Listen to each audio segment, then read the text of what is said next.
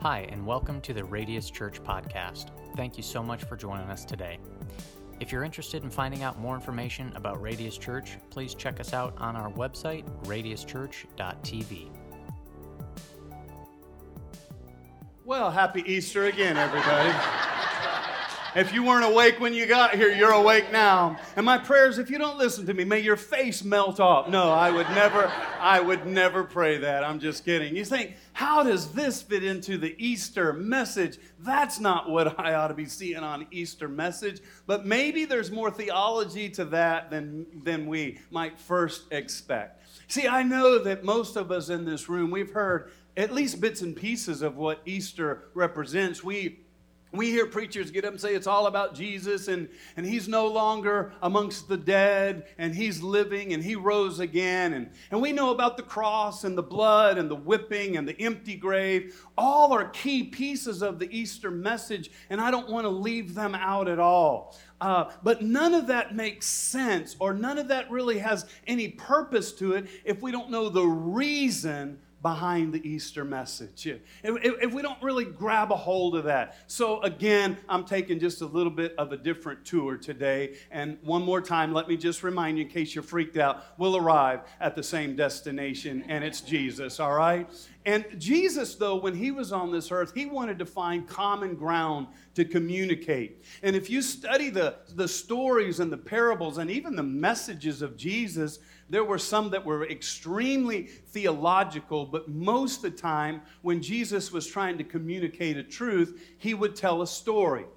We now know them as parables. As a matter of fact, he would tell a parable. Matter of fact, here's the definition for a parable a parable is a culturally current, fictitious story that illustrates a religious or a moral principle, all right? So, with that being said, here's my Easter parable, everybody. This is my story that we take out of the scripture. Uh, now, the movie, it does provide some really strong preaching points that I'm going to show your attention at the very end. But let's start with this question because here's Indiana Jones, man. He's risking his life for the Ark of the Covenant. So, the question is what is up with this ark? Why is it so powerful? And why is it so sought after? So much so that they would make a movie about it. Well, let's back up a little bit. Today, you didn't know this, but I'm going to take you from Genesis all the way to Revelations in about 35 minutes. Are you guys ready? We're going to move fast. So, God created this wonderful world in Genesis, and He put man and woman in the world. And then He said, You're free to eat of any of the trees in the entire garden except for one. Do not eat of the tree of the knowledge of good and evil. If you do, you will surely die. Now, every time I preach that, inevitably somebody comes and says, Well, why did God have to put that tree in the garden in the first place? It would have been a lot better for us if He wouldn't have put the tree in the garden. Well, we cannot have love if we don't have choices. We cannot have love if we don't have a free moral will. So, out of all of the thousands of trees that were there, there was only, all of the trees were labeled yes, but there was only one that was labeled no. And it was our choice whether we would love God and serve God or whether we would go our own way and do our own thing. Well, you know that Adam and Eve took the forbidden fruit. Let me show you this in Scripture Genesis chapter number 2. It says, But you must not eat from the tree of the knowledge of good and evil. Now, because I'm going from Genesis to Revelation, I'm just going to skim some things today, all right?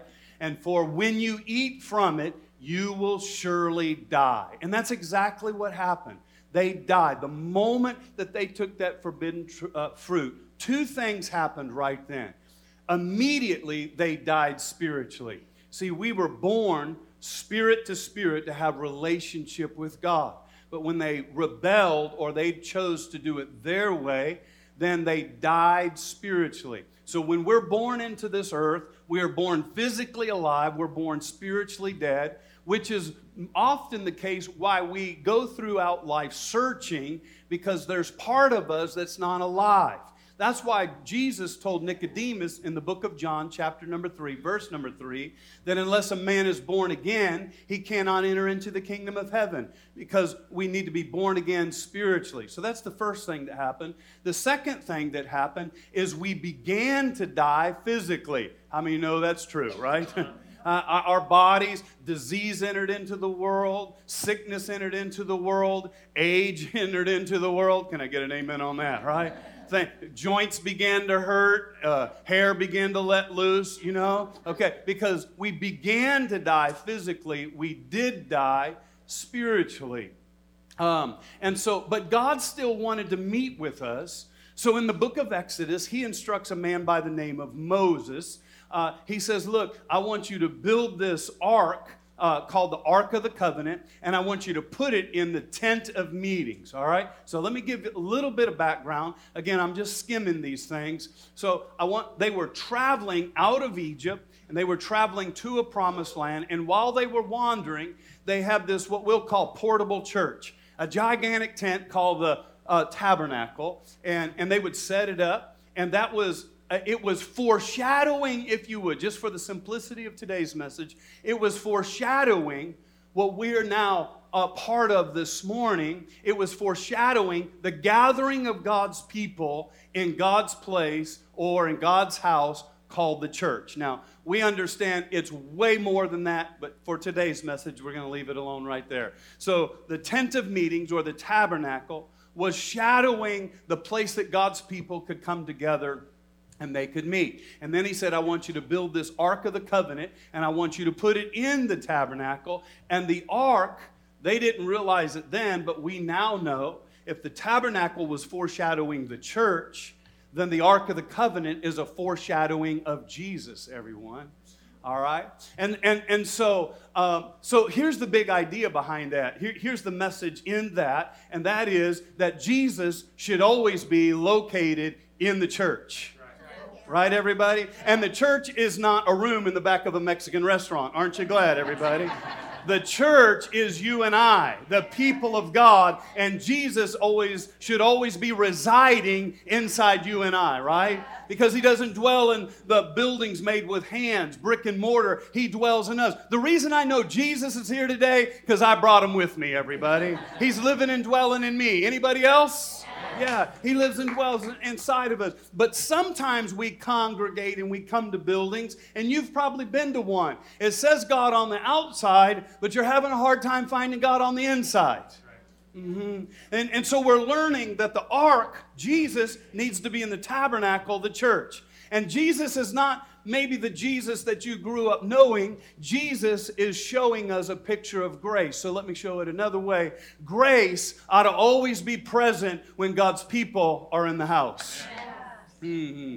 All right, I see I got some religious stuff to unfold here today. All right, so here's the Ark of the Covenant. Let me just kind of give you just a quick picture of it. When the Ark of the Covenant was made, it was made of uh, acacia wood, which is the most incorruptible wood there is. And it's covered with gold. Gold represents divinity, wood represents humanity.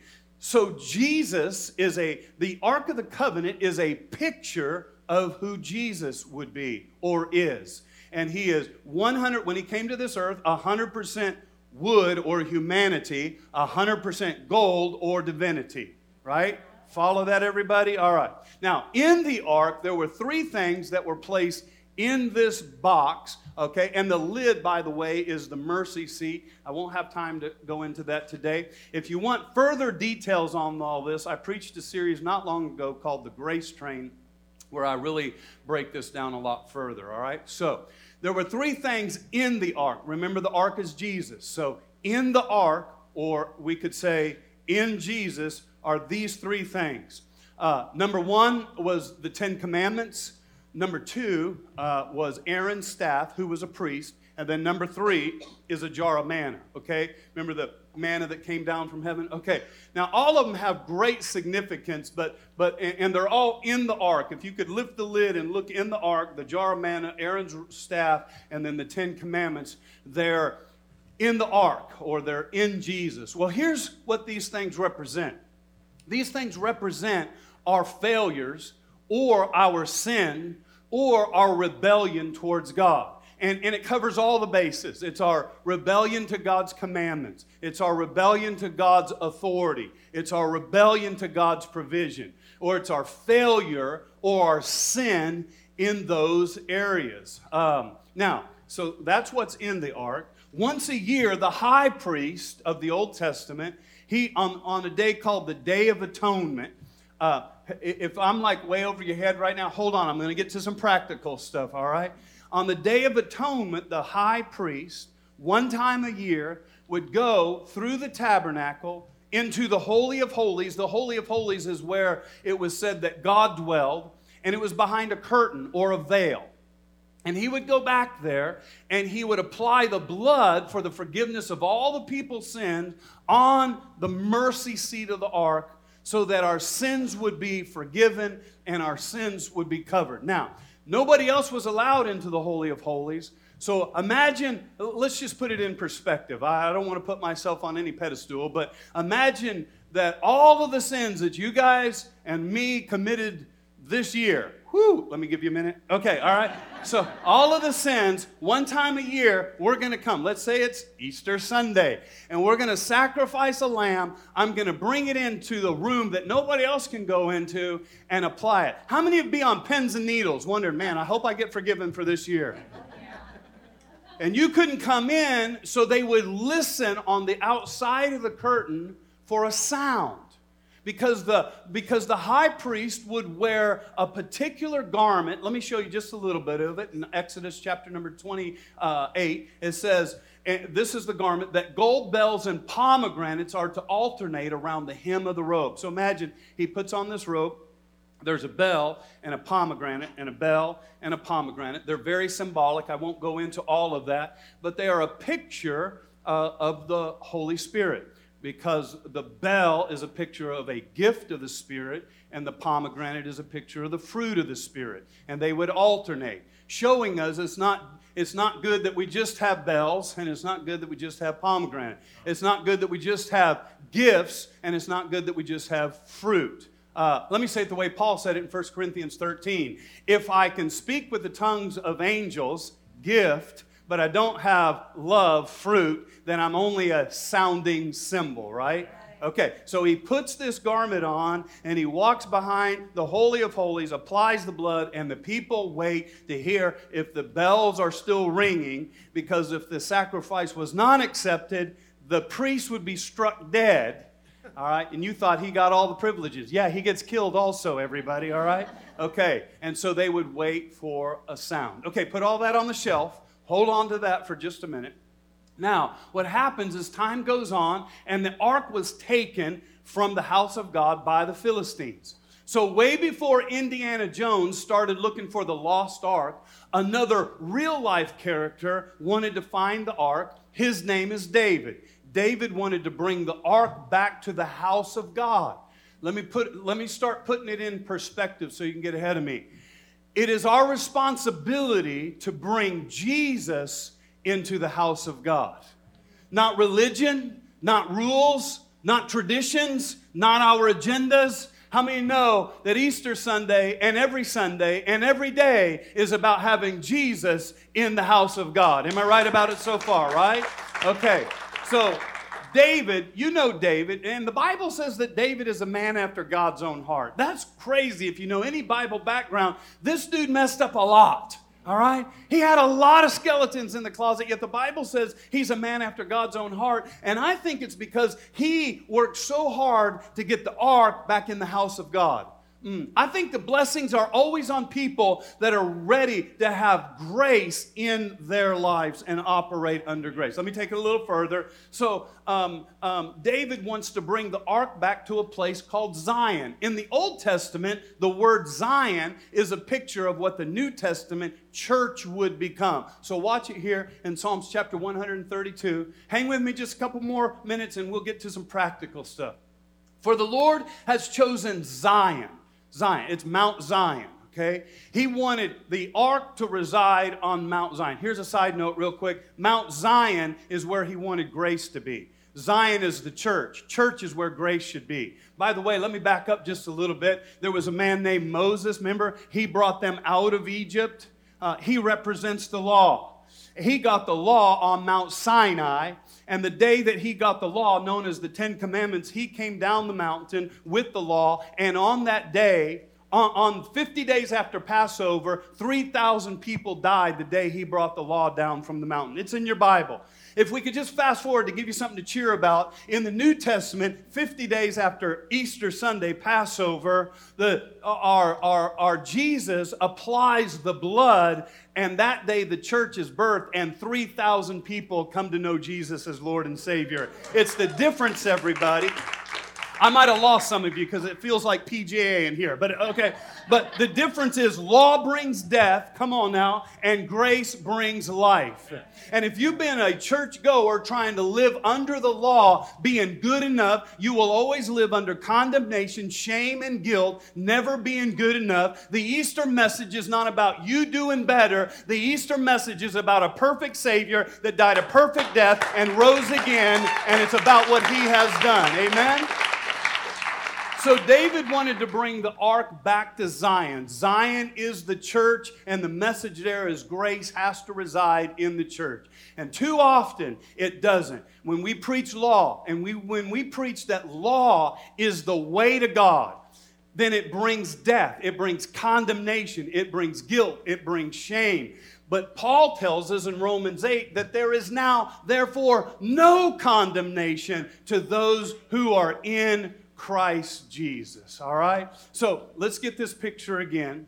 In the Old Testament, the priest, he goes through the tabernacle to the presence of God in the holy place, and he applies the blood on the mercy seat for the forgiveness of our sins, the people's sins, and the people wait for a sound.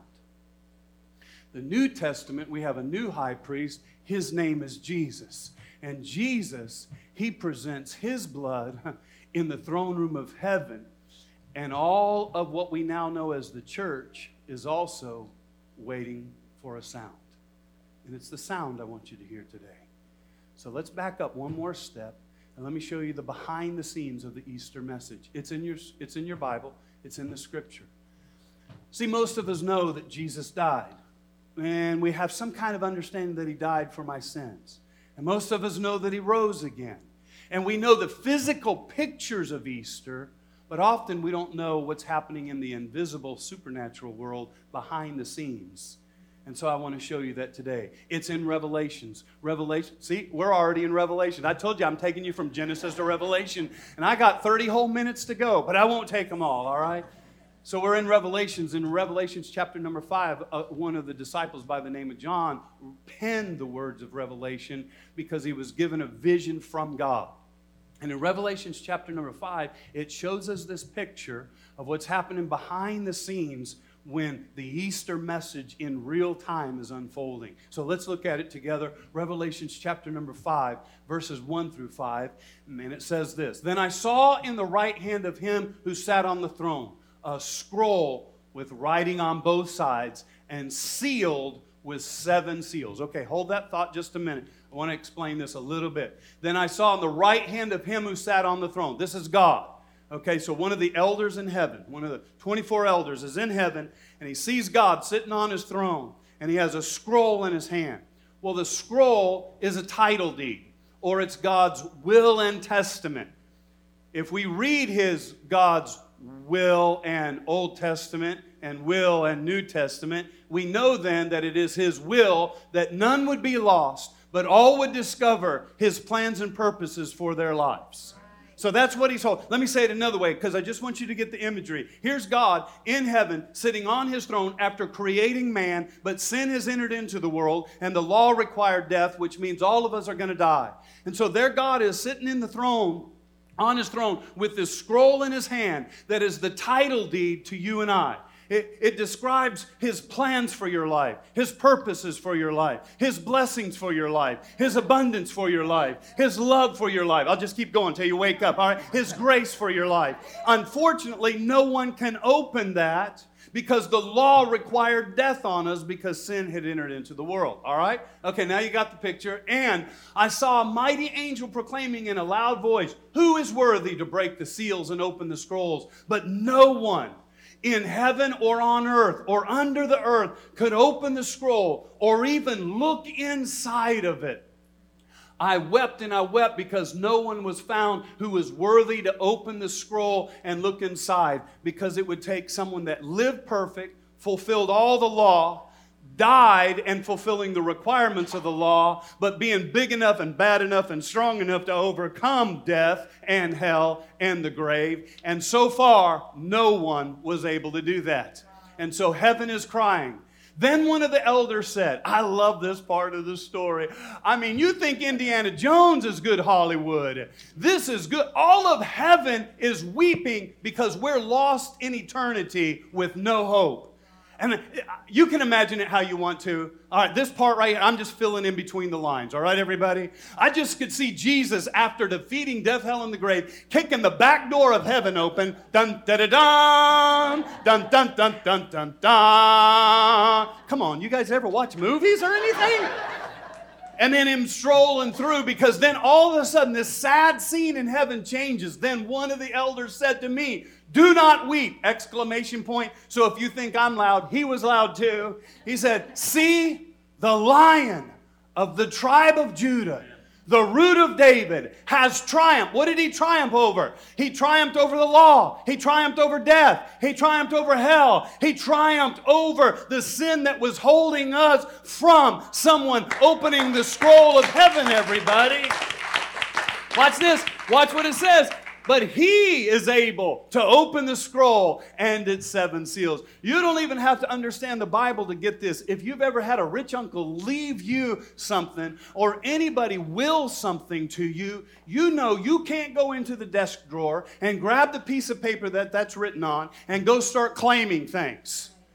There's another family member that will punch you in the face if you do that.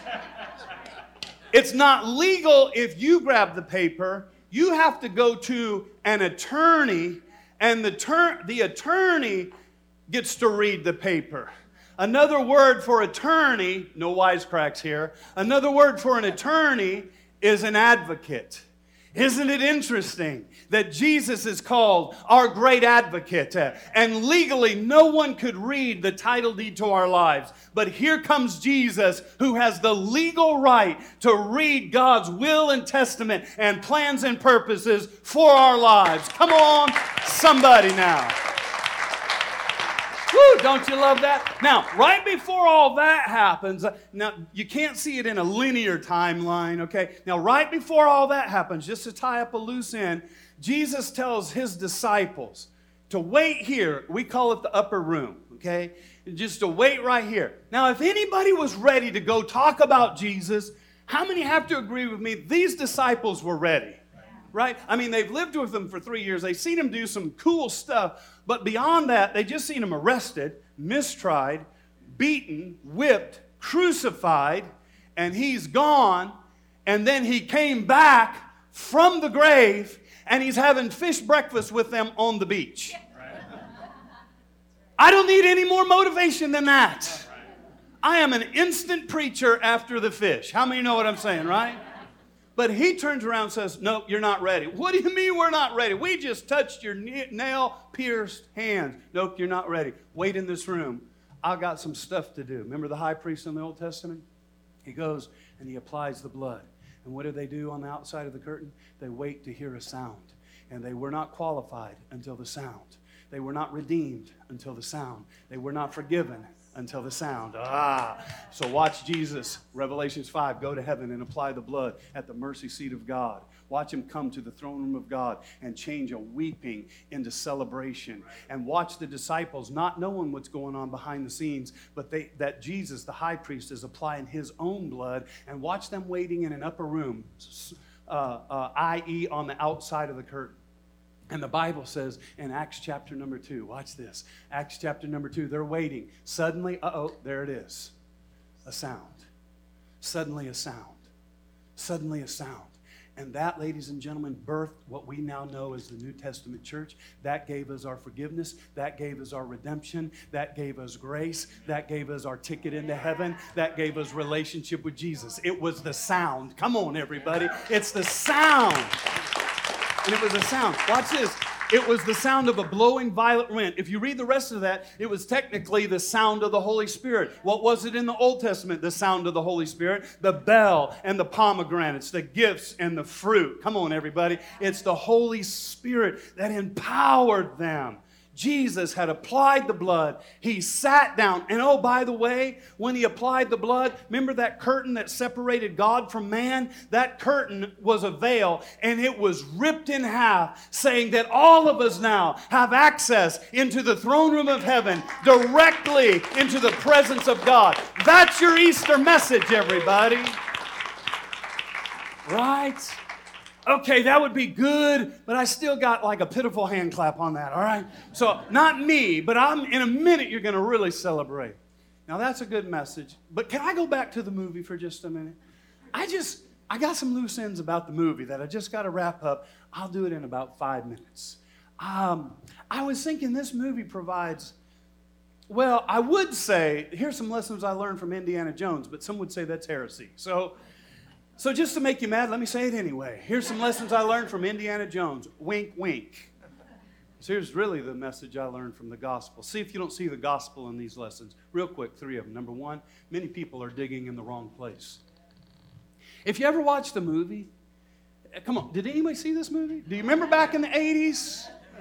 That was pretty good technology for the 80s, by the way. I just want you to know, right?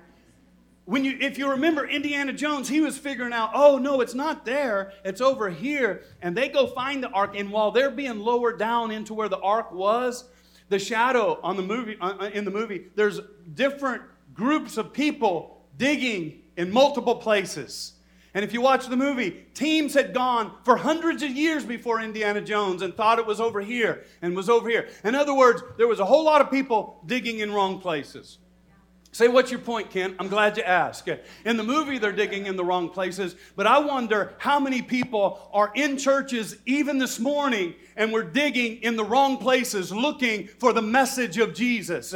We're looking for Jesus in law. We're looking for Jesus in tradition. We're looking for Jesus in a 2,000 year old message. And the message is not in all those places, the message is in grace, everybody. Come on now. We're searching. Too many people. My fear about church on Sunday morning is people come on Sunday morning and they're really looking for something that the church has said they have joy and peace and a fulfillment that only comes when our spirit man comes to life. But what's happening is oftentimes preachers are holding the shovel, handing out shovels, and shoveling out a bunch of stuff under the description of religion and rules and ritual rather than preaching the message of grace. I want you to know that Christianity is not about you living right. It's about a Jesus. He lived right. He lived perfect. He died perfect. He rose perfect. And now we are in Him. The Bible says, In Him we live, and in Him we move, and in Him we have our very being.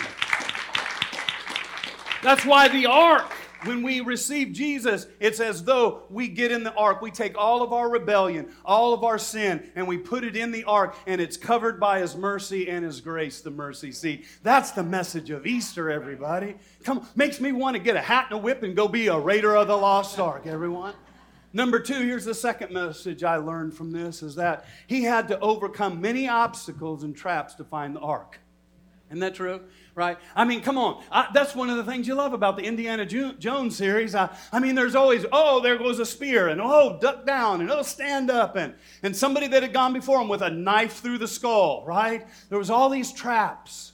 And as the movie unfolds, there was all these riddles. He'd read something that made no sense, and then all of a sudden one word would be, oh, now I get it. We're supposed to go right instead of left, you know? And there was all these riddles.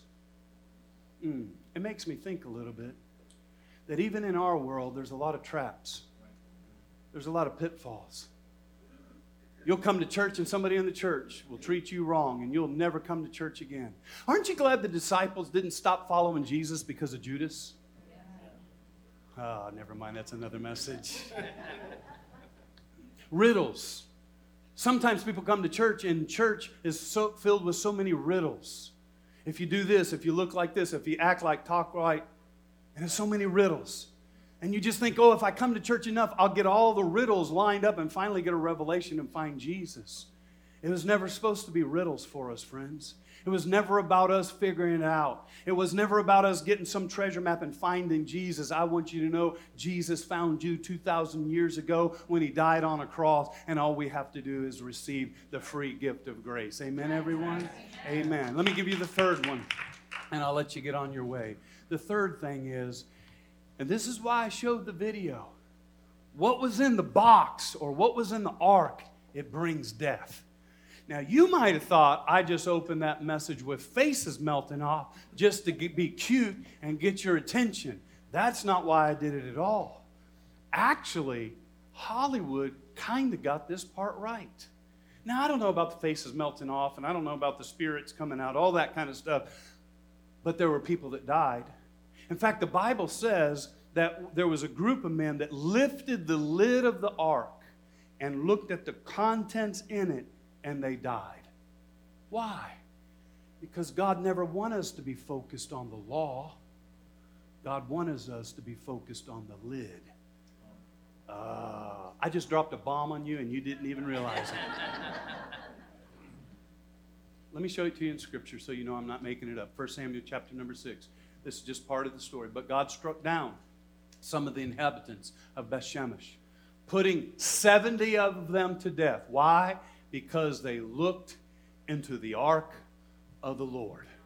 Why did they die? Because when you remove the lid of grace, when you remove the lid of mercy, when you start telling people what they have to do, what they have to look like, what they have to act like, and all the requirements to attend here and to be a part, then what we do is we give death to them and they are filled with condemnation, shame, and guilt. And all shame and condemnation and guilt does is melt your face off, everybody. All it does is bring death. Come on.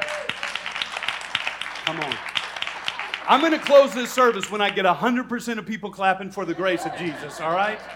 When you remove grace, you get death. When you remove Jesus, all you have left is the law. And there's a lot of churches that have removed Jesus and they're trying to get you to do right instead of focusing on that He has done right. So when you remove Jesus, you've removed grace. When you remove grace, all you've got left is the sin and the rebellion that is in the box. But the Bible says all have sinned and come short of the glory of God, which means all of us should have a death. But Jesus came in His mercy and in His grace and took all of our shame and guilt and put inside of him and covered us by his grace. Come on, everybody. Yeah.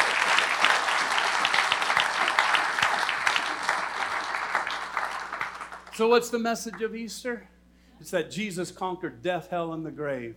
And it's not about what we do, it's about what He did. Our message of Easter is all a message about grace. He is the grace that covers our wrong. And from now on, I want to make sure, and I hope you'll make sure, we're all raiders of the lost ark. Amen, everybody. Would you receive that today? Come on, give the Lord a good hand clap.